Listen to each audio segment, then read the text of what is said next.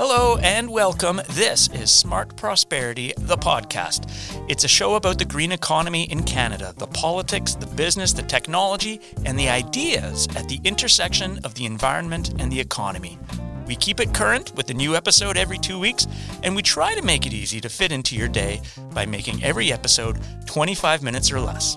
I'm your host, Eric Campbell. On today's show, what are the green technologies to look out for this decade? Leah Lawrence from Sustainable Development Technology Canada tells us about the next cohort of transformative, disruptive, and downright cool clean tech. Then we take a trip down plastics lane. After years of disposable commitments by the industries that contribute most to plastic pollution, we speak with food and beverage giant Nestle about the new Canada Plastics Pact and where plastics fit in a greener business and a greener economy. After that, we get the 60 second rundown of a new report in the green economy space, and we wrap it all up with a quick look at five other things happening in the green economy this week. 20 years ago, it was solar panels, wind turbines, and the electric car. The decade after that, battery storage, LED light bulbs, and non animal sources of protein. So now that we've officially entered a new decade, the 2020s, what are the emerging green technologies that are going to define it? The things that 5, 10, 20 years from now will be providing much needed climate and environmental solutions while creating big job, business, and economic opportunities. To answer that tantalizing question, I've invited Leah Lawrence. Leah is president and CEO of Sustainable Development Technology Canada, or SDTC. It's the biggest single investor in Canadian green technologies, investing about $150 million every year in early and mid stage innovations. Leah is joining us from her home office in Ottawa. Hi, Leah. Thanks for joining. Wonderful to be here, Eric. Thank you for having me. Leah, what does this next decade hold for green technologies? I've never been more positive than I am today about what's happening on climate change and that we're going to beat it, that we're going to meet those targets that are out there the 2030, the net zero by 2050, and that entrepreneurs in Canada can lead the way. And let me just tell you why I'm positive, okay? Because first, it's that we're seeing this massive game changing movement of financing into climate tech or clean tech. And let me just give you some perspective on this. You know, I was reading some stuff before Christmas that uh, talked about from 2013 to 2019, there was this 3,750% or something like that increase um, to like $16 billion globally in venture capital alone for climate tech. So, in other words, the entrepreneurs that we're counting on to develop these green technologies are accessing more funding than ever before to get their ideas off the ground. Exactly. And so, let me just build on that a little bit because venture capitalists fund the early stage stuff, a lot of the stuff that we're funding. And so, if you've already seen 16 billion globally going into venture capital fund backed companies in climate tech, that means they're on the verge of rapid commercialization and adoption. And that really matters because if we're talking about 2030, which was the most recent announcements by the federal government before Christmas with their climate strategy, mm-hmm. that means we really only have a business investment cycle is about five years long. So if we're, we're targeting 2030, that means we really only have about two investment cycles to have Canadian greenhouse gas emissions. So, so you know, on the one hand, that's a really challenging time period and a challenging, daunting kind of timeline. But on the other, mm. when you have all of these technologies that are ready to break out, so to speak, um, that really gives a lot of positive energy and hope. So, an important decade and an important couple business cycles, as you say, for implementing green technologies to meet our climate goals. Tell us about some of the green technologies that we might see break through in this decade this is what's really fun about our seed program is because we fund about 100 companies that are nominated by accelerators across the country every year you can really get an insight into what might be coming down the line two three you know next year two years three years from now. And i'm really excited about the fact that about 40% of our portfolio is data enabled. And what that could mean is um, a company like uh, there's a company in Vancouver run by some really amazing folks called Semios Bio. And if you don't know them, you should know them. They're one of our leading clean tech companies, and they're in the agriculture sector. What they do is they okay. uh, they have figured out how you can use pheromones to stop um, insects from having sex, as the uh, as the CEO would say. Uh, careful now. This is a family friendly show, Leah. yes, yes. There you go. Sorry, I, I won't get any more uh, into it than that. So what happens is that they deploy these little sensors into fields, and initially, when we first met them about five or six years ago, I think they thought that that was what they would do. They'd sell these little boxes that have pheromone release mechanisms in them into um, trees that had almonds or lemons or what have you.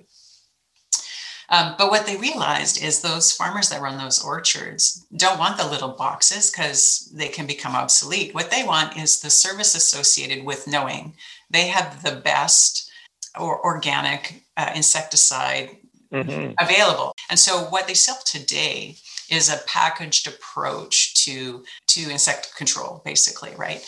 and using software and their pheromone hardware. And this company, um, Semios Bio, last year um, raised $100 million and I think is profitable and is on track to, uh, you know, raise a significant amount of money and get more com- com- customers in, in on, and on more farms in the upcoming months and years. So data enabled in agriculture, but in agriculture writ large is really an interesting area. So, green technology in the agricultural sector, which of course is valuable for water, soil, and ecosystem health to reduce chemical inputs, but also for climate change, given that agriculture accounts for about 8% of Canada's emissions. What other technologies are exciting you for the next decade? Um, buildings. Now, you know, Canada, you know, you would have seen in a lot of the programming and policy that's come out that people are going to focus on um, reducing um, energy consumption of buildings, but also transforming to net zero buildings, which and communities, which is going to mean really rethinking, I think, communities writ large. And you're starting to see this in, in some other jurisdictions, but also in Canada. You've had some net zero communities now being built. And and you're rethinking building materials you're rethinking energy distribution systems. And and that's going to be really interesting. So let's give an example that's that's concrete. In at ubc and, and some other places in canada um, they're looking at wood frame buildings. I'm sure you've heard about that eric. And this is an area where of course canada has um, an amazing um, forestry sector that has thought a lot about how to to grow um, forest sustainably. And then, you know, the folks in, in BC and at UBC in particular are thinking about how do we marry that with thoughtful approaches to building buildings. So you see this whole cluster of wood frame buildings emerging in Western Canada.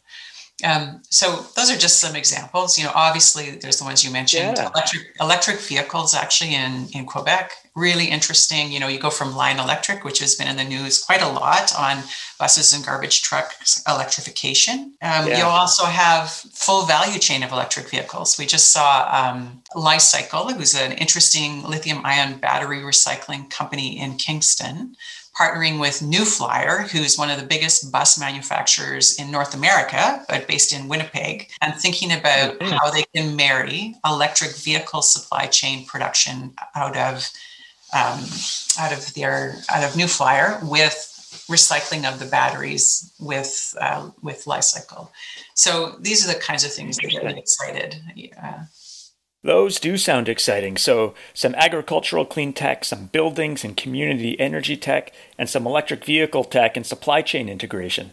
Leah, the government just announced in December an additional $750 million for SDTC to help support Canadian made green technologies. What kind of a difference is that going to make? Since 17, uh, we've had about 175% increase in the dollars dispersed because we just have a great group of companies and a funnel that we're trying to pull through to commercialization um, so that, that the market can take over and, and have deployment of their technologies. And so what the government has done is, is recapitalized us at the at the place that we're at now today, having grown um, that 175% over the last few few years. So yeah, we're looking forward to continuing to to back uh, companies and seed startup and scale up in the next five years, working with our partners to think about some of the stuff that has arisen as a result of COVID, you know, supply chain challenges, intellectual property thoughts, these are things we could talk about another day, maybe. But but most mm-hmm. importantly, mm-hmm. how do we really grow a domestic market? That's you know mm-hmm. that's the thing that's keeping me up at night. A lot a lot of our companies, of course, historically um, small and medium size, often go to the U.S. right away because that's the way um, that they can get to a bigger market more quickly. And so some right. of the things that our team is is thinking about is okay, well, that's challenging when a border is is closed because of uh, for trade and, and, pandemic reasons or to trade for pandemic reasons and so what uh-huh. can we do to help companies um, find more domestic customers in the interim and be ready when the borders open up to really to really take off and scale leah it's great to hear from you at this exciting time for sdtc and for canadian clean tech thanks for being on the show today no, it's my pleasure. I think uh, the next three to five years are going to be so interesting, and I look forward to uh, to seeing where it goes. That was Leah Lawrence, President and CEO of Sustainable Development Technology Canada. Now, to learn more about some of those exciting green technologies you just heard Leah mention, visit this episode's homepage at podcast.smartprosperity.ca. I just want to say one word to you. Just one word. Yes, sir. Are you listening? Yes, I am. Plastics. Yes, every segment on plastics needs to begin with that clip from the movie The Graduate. Because back in the 1970s, plastics was all the rage. And it still is. The plastics industry will tell you about all the good ways in which plastics have transformed our economy, from medical equipment to the phones and computers we love, to our disposable COVID 19 face masks, to our coffee cups and the paint on our walls. The list of plastics virtues is virtually endless. But the waste that comes out the other end is one of the most visible and destructive forms of pollution. So, if you're the world's biggest food and beverage company, what do you do? You're the company behind Kit Kat and Aero, behind Haagen-Dazs and Del Monte, behind Purina Pet Food, Perrier, Nescafe, and Pure Life bottled water. Plastic packaging is how you've gotten your product to your customers for decades. What do you do? Well, that's the question for my next guest. Her name is Catherine O'Brien. She's the Senior Vice President of Corporate Affairs for Nestle Canada. And just recently, she and Nestle joined 40 other partners, including Coca Cola, Unilever, and Loblaw, as founding signatories of the new Canada Plastics Pact, which pledges companies to tackle the plastic pollution problem in measurable ways. She joins us by phone. Catherine, thanks for being on Smart Prosperity, the podcast. Thank you very much. It's my pleasure. Catherine, why was signing on to the Canada Plastics Pact important for Nestle Canada? Well, we're really excited, uh, first of all, to be joining together with, you know, as you mentioned, 40 other companies um, to look at uh, solving some of the issues that we have around plastic and plastic waste specifically. So for us at Nestle Canada, we and Nestle globally, in fact, we've made some very, you know, big and bold commitments around our packaging. Um, we're obviously a very big food and beverage company, so we know that we have an important role to play in tackling some of the challenges in front of us. So, for Nestle specifically, we've made the commitment to have 100% of our packaging be recyclable or reusable by 2025. So, that's a big goal, and uh, we certainly have lots of plans, but we know that we're going to be much better off if we work with our partners uh, across the value chain and with our competitors, with our retailers um, to really see where the opportunities may be to, uh, to collectively bring our brain power together to solve uh, some of these issues and encourage a circular economy. So, Catherine, in my intro, I rattled off a number of Nestle's brands. They all come in plastic packaging, they all result in some kind of plastic waste. How does Nestle tackle plastic waste when it's so core to the delivery of your product? You're right. I mean, plastic is very, very important in the delivery of food, you know, to Canadians, and it serves a very important purpose. So certainly, plastic keeps our product uh, safe and hygienic and fresh, and all those kinds of things. So, what uh, the issue really isn't about so much the plastic packaging. Perhaps it's about sometimes the type of plastic packaging, but also ensuring that that plastic gets recycled. So, um, certainly from our perspective, we have a very rigorous approach actually to looking at our packages. So, we have a plan, or at least a, a, plan for a plan for every single package that we make, and a roadmap of how we're going to get to uh, you know 100% recyclable, reusable. Um, where we are now is that uh, as we assess our products, about 87% of our packages are currently recyclable. So that's the good news. that's great news. Um, but the challenge that we have is around the 13% that currently are not recyclable. And they're not recyclable because there's not the infrastructure to recycle it. Perhaps it's too complex of a package. Um, or, you know, in other cases, it's there's just not not really an option, you know, at this point in time. So that's one of the reasons that we're interested in coming together with others uh, across industry because we all share very common, you know, common challenges.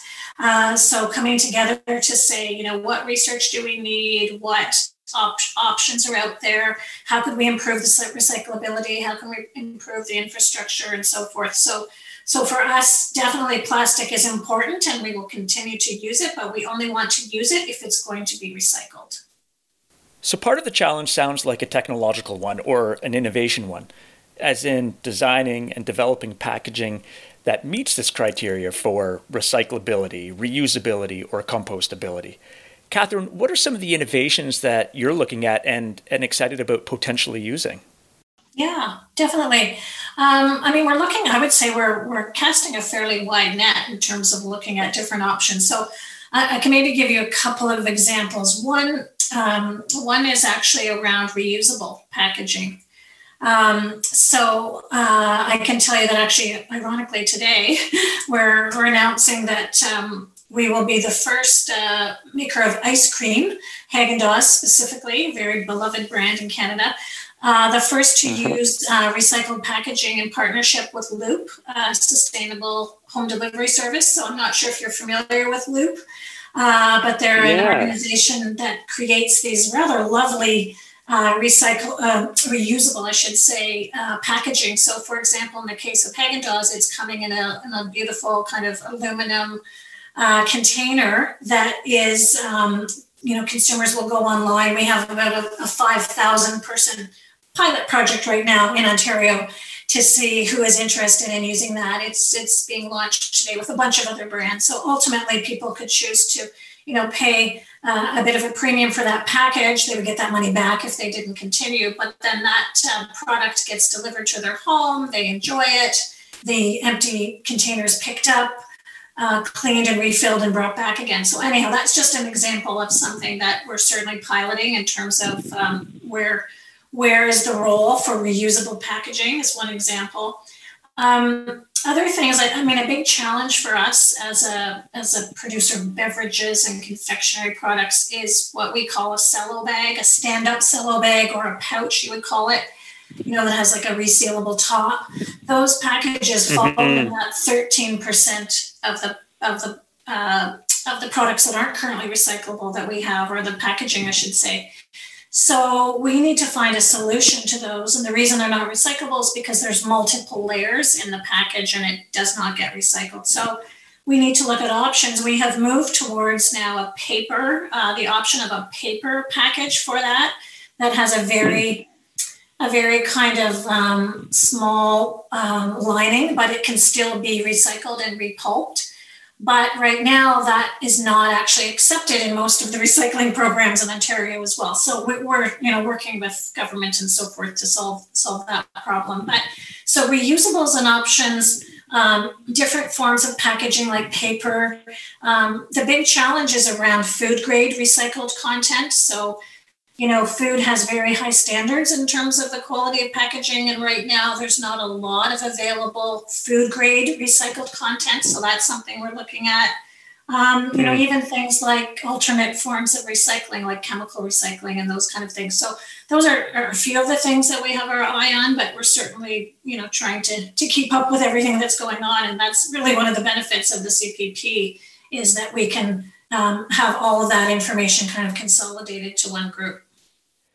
Catherine, congratulations on joining the Canada Plastics Pact. We look forward to seeing the results by 2025. Uh, and thanks for being on today's program. Oh, you're very welcome. And it was really my pleasure. Thanks so much. That was Catherine O'Brien, Senior Vice President at Nestle Canada. Want to learn more about the new Canada Plastics Pact and its founding signatories and what they're committing to? We've got links for you on this episode's homepage at podcast.smartprosperity.ca.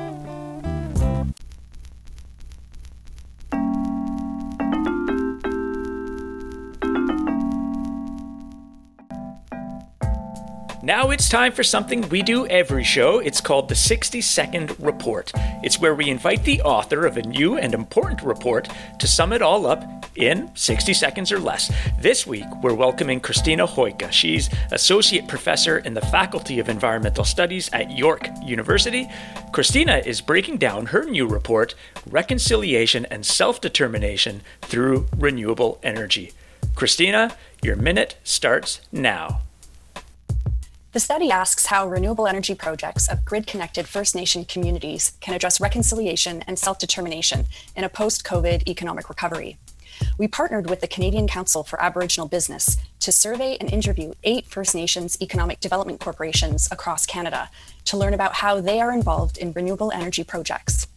We found that First Nation equity ownership of renewable energy projects asserts their rights and title to their land and builds partnerships with industry and government while generating own source revenue.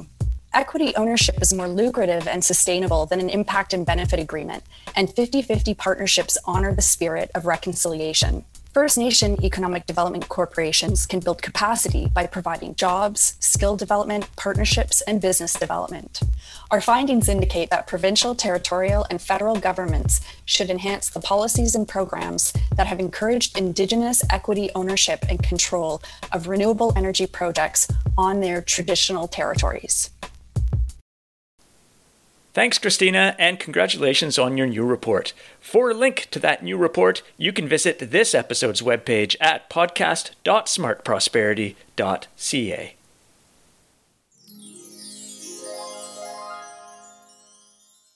Now, there's only so much we can cover in depth on this show. For all the rest, we usually count on my colleague Mike Moffatt, but Mike is at home recovering from COVID. So this week, Alice Irene Whitaker steps in. She's the communications director here at Smart Prosperity Institute, and she's going to share some of the other things happening in the green economy this week. Alice Irene, over to you. I'm Alice Irene Whitaker, and here are the five other things I'm watching in the green economy this week. One, General Motors rocked the automotive world by announcing that it plans to stop making gas fueled vehicles and to manufacture exclusively zero emission cars and trucks by the year 2035. The announcement comes one week after GM made a tentative deal to invest a billion dollars to start manufacturing electric vehicles at its plant in Ingersoll, Ontario. Two, BlackRock, the investment giant which manages almost 9 trillion in assets, is calling for companies in its portfolio to disclose how their businesses will fare in a net zero carbon economy. The world's largest fund manager is accelerating its push to align investments with the fight against climate change in the face of public demand. 3. The European Union approved a plan that includes giving state aid to Tesla, BMW, and others to support the production of electric vehicle batteries. Following the other broad EU initiatives that support the shift away from fossil fuels, the project is expected to cost 3.5 billion. 4. Over 40 leading companies, government bodies, and NGOs have launched the Canada Plastics Pact, pledging to fundamentally change Canadians' relationship to plastic. And lastly, number 5. In the US, the Biden administration has hit the ground running, announcing a slew of environmental measures in its first days. In addition to recommitting to the Paris Climate Agreement, Biden rescinded the construction permit for the Keystone XL oil pipeline, ordered federal agencies to review and reinstate more than 100 environmental regulations, and moved to position climate change as a national security priority, among other actions. I'm Alice Irene Whitaker, and those are the five other things I'm watching in the green economy this week. Thanks, Alice Irene. If you'd like to have a second glance at those stories and be able to click through on some links, we've got them written out for you at podcast.smartprosperity.ca. Well, that's it for today's show. Thanks for coming along for the ride. If you just can't wait until the next episode comes out, listen to some of our previous episodes, all on our website at podcast.smartprosperity.ca, also on Spotify, Apple Podcasts, YouTube, wherever you stream your podcasts. Thanks again for listening. My name is Eric Campbell. The next episode is out February 17th. Hope you'll tune in then.